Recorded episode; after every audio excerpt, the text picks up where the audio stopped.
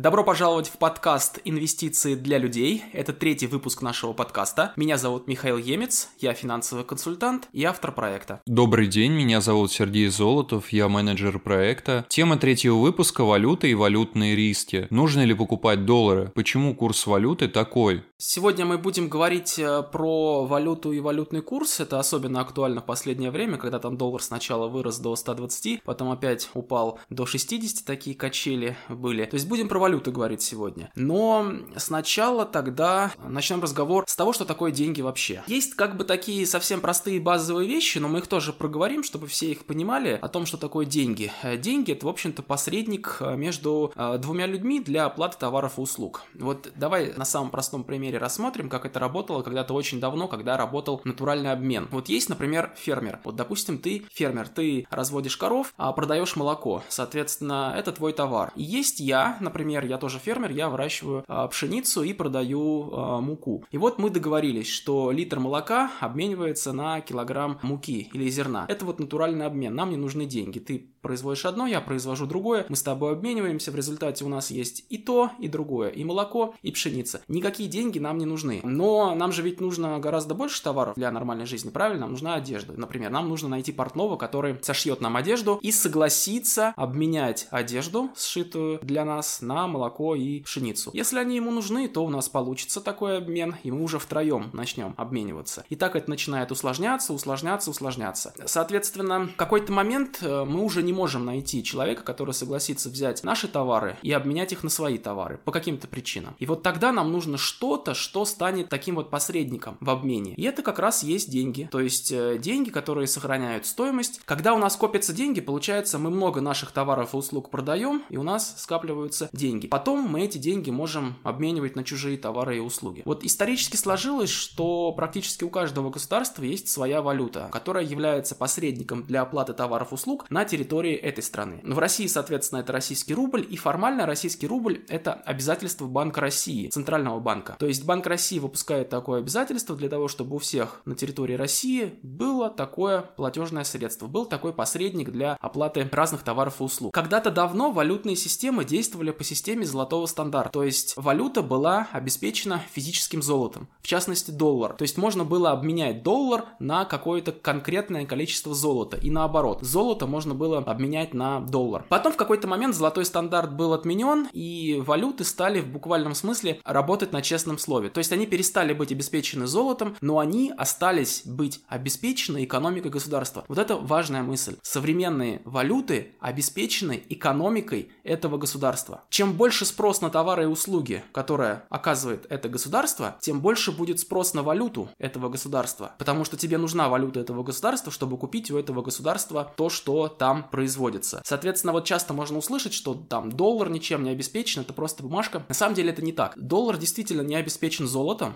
сейчас. Но доллар обеспечен экономикой США. Если мы захотим покупать американские товары, товары, которые пусть даже произведены на самом деле в Китае, но продаются американскими брендами, вот если мы захотим это покупать, нам будет нужен американский доллар. И вот по этой причине, потому что высокий спрос на американские товары и услуги, вот ровно по этой причине высокий спрос на американский доллар. Как следствие, эта валюта остается стабильной во времени, и как следствие на нее становится еще больше спроса. Вот примерно таким образом это работает. Соответственно, если все люди начинают покупать эту валюту, то курс этой валюты начинает расти. У меня есть вопрос, Михаил. Ты говоришь, что, что валюта обеспечена экономикой государства. А что же тогда с юанем китайским? Насколько мне известно, он не настолько крепок, и люди в него мало инвестируют. Смотри, здесь логика такая же. Юань обеспечен экономикой Китая. Чем больше будет спрос на производство в Китае, чем больше будет спрос на товары и услуги, которые оказывает Китай в виде своей а, рабочей силы, там, в виде своих технологий, ну, на самом деле, наверное, в первую очередь в виде рабочей силы, в виде тех э,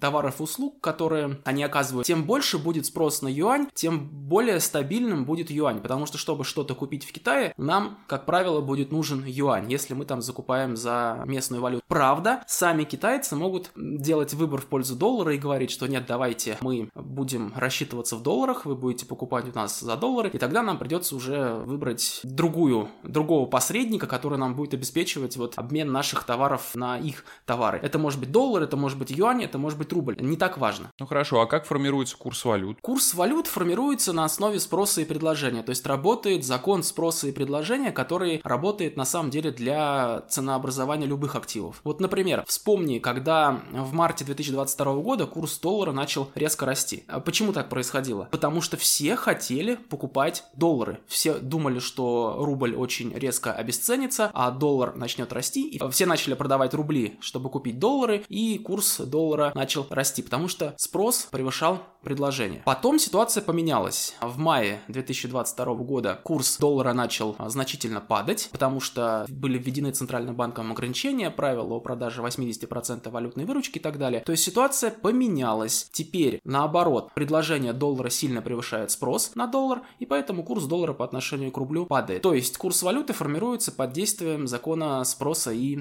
предложения. Теперь еще одна важная мысль. Мы поговорим про торговый баланс. Торговый баланс – это запись всего экспорта и импорта каждой страны. То есть то, что страна продает, товары и услуги, и то, что страна покупает, какие товары и услуги она покупает. Положительный торговый баланс означает, что страна за рубеж продает больше, чем она покупает. Вот, например, сейчас в России положительный торговый баланс. Мы продаем наших э, товаров и услуг больше, там в первую очередь нефти и газа, за доллары, и в страну поступает много долларов. Часть из этих долларов потом уходит из страны на оплату импорта, то, что мы покупаем за рубежом. Но в принципе у нас профицит торгового баланса, то есть к нам поступает долларов больше, чем от нас уходит. В результате у нас образуется вот избыточное количество долларов, которое можно либо сконвертировать на рубли, и тогда курс доллара по отношению к рублю понизится, потому что, ну, большое предложение доллара будет. А можно этот доллар вывести и сформировать из этих избыточных долларов золотовалютные резервы. Вот, по сути, то, что на протяжении последних лет происходило. Цена на нефть и газ была высокая, у нас был сильно а, положительный торговый баланс, образовывалось большое количество избыточных долларов, которое не конвертировалось, а которое выводилось из России а, для формирования золотовалютных резервов. Ну и которые, как ты знаешь, на данный момент у нас заморозили, потому что размещались эти золотовалютные резервы за границей в иностранных ценных бумагах. А виноват ли Центробанк, что допустил заморозку резервов? Очень важный вопрос. А, вот давай твое мнение по этому поводу услышим. Вот как ты думаешь, а, что должен был сделать Центральный банк, чтобы не допустить заморозки резервов? На мой взгляд, необходимо было спрогнозировать эту ситуацию и попробовать ее как бы избежать в перспективе, потому что все свои деньги, весь свой золотовалютный запас держать в одной стране, наверное, это слегка недальновидно. Да, я с тобой согласен. То есть нужно быть диверсифицированным, нужно разделять свои вложения по разным валютам, по разным странам, по разным активам. Так и было сделано. Другое дело, что большая часть, ну или во всяком случае значительная часть наших золотовалютных резервов была именно в американских и европейских активах, которые, которые были в результате заморожены. Центральный банк действовал так, как он действовал всегда. То есть Центрального банка была задача надежно инвестировать наши золотовалютные резервы. А если ты хочешь инвестировать надежно, а мы хотим инвестировать наши резервы надежно, то у нас по сути нет выбора, кроме как активов в долларах и евро. Представь другую ситуацию. Если бы мы все держали бы в юанях, тогда мы бы, мы бы не столкнулись с ситуацией блокировки наших золотовалютных резервов. Но тогда технически Китай тоже мог бы взять и заблокировать наши резервы. По сути, как бы никто не верил, что США и Европа заблокируют наши резервы, потому что никогда такого не было, и никто не мог допустить, что это когда-нибудь произошло. Ну так и с Китаем мы тоже этого не допускаем. И если бы мы держали бы все в юанях, никто же ведь не исключает того, что и Китай тоже мог бы в какой-то момент по каким-то причинам наши резервы заблокировать. И вот чтобы не, не допустить ситуации полной блокировки, Центральный банк, в общем-то, делал правильную вещь. Он разделял наши резервы по разным валютам, по разным странам, по разным активам, но часть из этих активов неизбежно была инвестирована в надежных там американских и европейских бумагах, просто потому что по-другому невозможно. А почему нельзя инвестировать в свою страну? Вот золотовалютный резерв а держать у себя на родине, в Москве, на монетном дворе на каком-нибудь? У нас профицит торгового баланса. То есть мы продаем за рубеж больше, чем покупаем за рубежом. У нас образуется избыточная валютная выручка. Ну, лишние доллары, грубо говоря. Вот дальше, вот что с этими долларами можно сделать? Эти доллары можно действительно держать в виде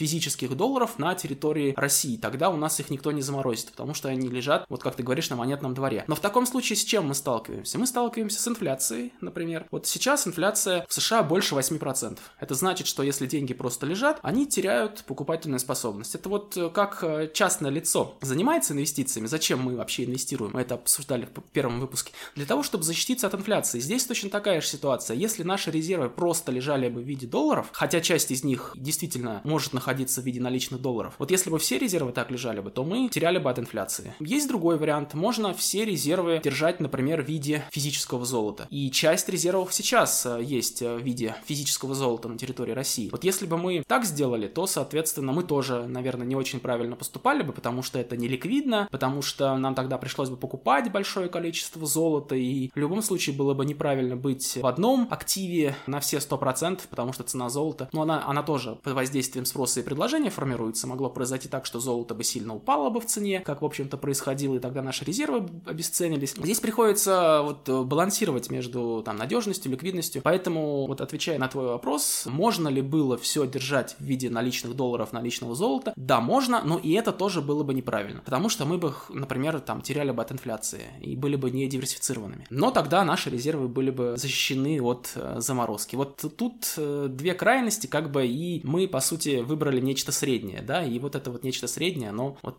то, с чем мы сегодня столкнулись. А в России кто-нибудь хранит золотовалютные резервы? У меня как бы нет четкой статистики с ответом на этот вопрос. Но смотри, если бы мы продавали наш газ и нефть э, за рубль всегда, и страны, которые хотели бы их купить, были бы вынуждены иметь рубли для того, чтобы расплатиться с нами и купить у нас э, наш э, газ и нефть. И вот в этом случае уже им пришлось бы формировать свои золотовалютные резервы, ну или во всяком случае часть своего бюджета в рублях для того, чтобы расплатиться. Поэтому, ну, наверное, технически есть какие-то страны, которые небольшую часть своих резервов держат в рублях, но рубль на данный момент не рассматривается как надежная валюта, которая может быть резервной, просто потому что у нас пока еще достаточно высокая инфляция и пока еще не очень надежная финансовая система по сравнению с более развитыми странами. Поэтому на данный момент рубль все-таки не является э, резервной валютой. Он может быть как расчетная валюта в каких-то отдельных сделках, но пока что еще мы далеки от того, чтобы рубль был резервной валютой. Но мы, наверное, в какой-то момент можем к этому прийти. Хорошо, ты упомянул про оплату газа в рублях, а мог бы ты рассказать, как это сейчас работает? Я услышал, что страны Евросоюза покупают у России газ за рубли. Да, то есть получается, что наши вроде как контрсанкции заключаются в том, что мы перевели оплату контрактов газовых на рубли. Но технически как это выглядит? Технически это выглядит так, что европейские компании платят за газ в долларах и евро Газпромбанку, Далее Газпромбанк конвертирует их в рубли и отдает уже Газпрому рублевую выручку. То есть получается, что иностранные компании все равно платят за газ в валюте, но Газпром получает эту выручку уже в рублях. За счет того, что между ними находится посредник в виде Газпромбанка, который конвертирует доллары и евро в рубли. То есть по сути ничего не изменилось. С одной стороны они все еще платят в долларах и евро, с другой стороны Газпром получает в рублях. Просто появился вот такой вот посредник в виде Газпромбанка, который на бирже эту конвертацию проводит проводит. Вот так вот это работает на самом деле. А что про безналичные деньги? Еще есть цифровые деньги, криптовалюты? Давай вот попробуем во всем этом многообразии разобраться. Смотри, есть наличные деньги и есть безналичные деньги. Наличные деньги – это вот то, что мы держим в виде купюр и монет в кошельке. Это наличные деньги, понятно, да? А безналичные – это те, что у нас на банковских счетах. Наличные деньги выпускает Центральный банк, Банк России. Он является их эмитентом. А эмитентом безналичных денег, записей на банковских счетах, являются коммерческие банки. То есть, когда мы держим наличные деньги, мы держим обязательства Центрального банка, купюры. А когда мы держим безналичные деньги, мы держим обязательства коммерческого банка. Вот так вот это работает. А есть еще третья форма денег, которая не так давно была придумана. Она называется цифровые деньги центральных банков или цифровые валюты центральных банков. Это третья форма денег, когда держателю цифровой валюты открывается кошелек напрямую в центральном банке. То есть получается это все еще безналичные деньги, в том смысле, смысле, что ты не можешь их подержать в руках, но они как бы являются обязательством Банка России, поэтому они совмещают в себе признаки безналичных и признаки наличных. То есть у нас получается уже три формы денег. Наличные деньги, безналичные деньги и цифровые валюты центральных банков. А есть еще вот всякие платежные системы, там в виде WebMoney, Kiwi, Яндекс деньги, да, вот ты пользуешься, кстати, ими? Да, я пользуюсь Тиви, там очень выгодный курс доллара, которым я расплачиваюсь э, за покупки на Алиэкспрессе. А я вот вообще перестал э, пользоваться в какой-то момент вот этими вот э, платежными системами, просто потому что безналичные деньги, мне кажется, стали настолько удобными, и платежи все стали настолько удобными, что они как-то вот вытеснили все эти платежные системы. Вот есть еще эти платежные системы, но по сути, как работает эта платежная система? Эта платежная система просто открывает счет в коммерческом банке, ты получаешь обязательства этой платежной системы, там, условно говоря, 1000 рублей в Яндекс деньгах, но это все равно в конечном счете безналичные деньги, которые отражаются по счетам коммерческого банка. То есть, в принципе, это все равно относится вот к тем вот самым безналичным деньгам, обычным. А есть еще криптовалюты. Это вот вообще такая отдельная, отдельная довольно сложная тема криптовалюты. Что это такое? Как это такое? Ну, криптовалюты называют, не вдаваясь вот в технические детали, да, это частные деньги, децентрализованные, которые не контролируются государством, и вот в виде блокчейна вот информация о движении криптовалют, она сохраняется. Когда у нас есть э, государственная валюта, да, например, российский рубль или американский доллар, это обязательство центрального банка. Как мы уже говорили, оно обеспечено экономикой этой страны. В случае с криптовалютами здесь нет как бы обязанного лица. И, соответственно, здесь нет обеспечения. То есть криптовалюта ничем не обеспечена. Есть такое же доверие, но это доверие ничем не обеспечено. Люди вот придумали себе, что они будут использовать посредника между за, за оплату товаров и услуг криптовалюту. Они могли бы использовать таким посредником рубль, доллар или любую другую валюту, но они придумали какую-то альтернативу. Придумали другого посредника, который не имитируется государством, который имитируется вот внутри этой вот системы. И здесь возникает вопрос, а в чем вообще ценность этой криптовалюты? Ценность это здесь, она непонятна. Она работает исключительно на доверии. То есть завтра может появиться, и так, в общем-то, произошло, огромное количество других криптовалют, которые тоже конкурируют с биткоином за то, чтобы ими расплачивались, и в какой-то момент этих криптовалют станет так много, что ни одна из них э, не сможет устраивать всех. В общем, в конечном счете, плюс еще есть проблема, почему почему государства никогда не разрешат использовать криптовалюты как платежное средство. Дело в том, что криптовалюты, во-первых, не контролируются. То есть для государства здесь возникают риски финансирования преступности, уклонения от уплаты налогов. То есть операции в криптовалютах для государства непрозрачны. Поэтому государство, любое государство всегда будет стараться сделать так, чтобы криптовалютами не расплачивались. Плюс, во-вторых, государство не может контролировать эмиссию этой валюты. Это тоже плохо для государства, это может быть хорошо для держателей этой валюты, потому что государство не может обесценить эту валюту тем, что напечатает больше денег, да, но государство не может контролировать эмиссию криптовалюты, по этой причине государство тоже будет стараться криптовалюты запретить. Вот сейчас криптовалюты, они имеют статус в России, статус цифрового финансового актива. То есть ты можешь криптовалюту держать, но ты не можешь ей расплачиваться официально за товары и услуги. И, наверное, это самый правильный подход, потому что, ну вот с учетом того, что я описал, да, с учетом того, какие ограничения есть у криптовалюты, наверное, действительно не очень хорошо для государства. Но самое главное, самая главная претензия лично моя к криптовалютам заключается в том, что эти криптовалюты ничем не обеспечены. Так получилось, что держатели криптовалют криптовалют, участники крипторынка в какой-то момент поверили и спрос на блокчейн начал расти, спрос на криптовалюты начал расти, но в какой-то момент, я думаю, участники рынка точно так же поймут, что, что доверия на самом деле в этой системе э, нет, и что на самом деле криптовалюты ничем не обеспечены, и, и точно так же произойдет отток из криптовалют, так же, как когда когда-то произошел приток. Вот именно по этой причине, потому что криптовалюты на самом деле ничем не обеспечены, и потому что государство всегда будет стараться криптовалюты ограничить, не допустить их официальный оборот, как платежное средство. Вот именно поэтому я и не рекомендую связываться с криптовалютами. Ну и в конце концов это очень рискованно, потому что цена на криптовалюты очень сильно зависит от э, спроса и предложения, и как следствие криптовалюты не удерживают стоимость, очень быстро могут стоимость потерять.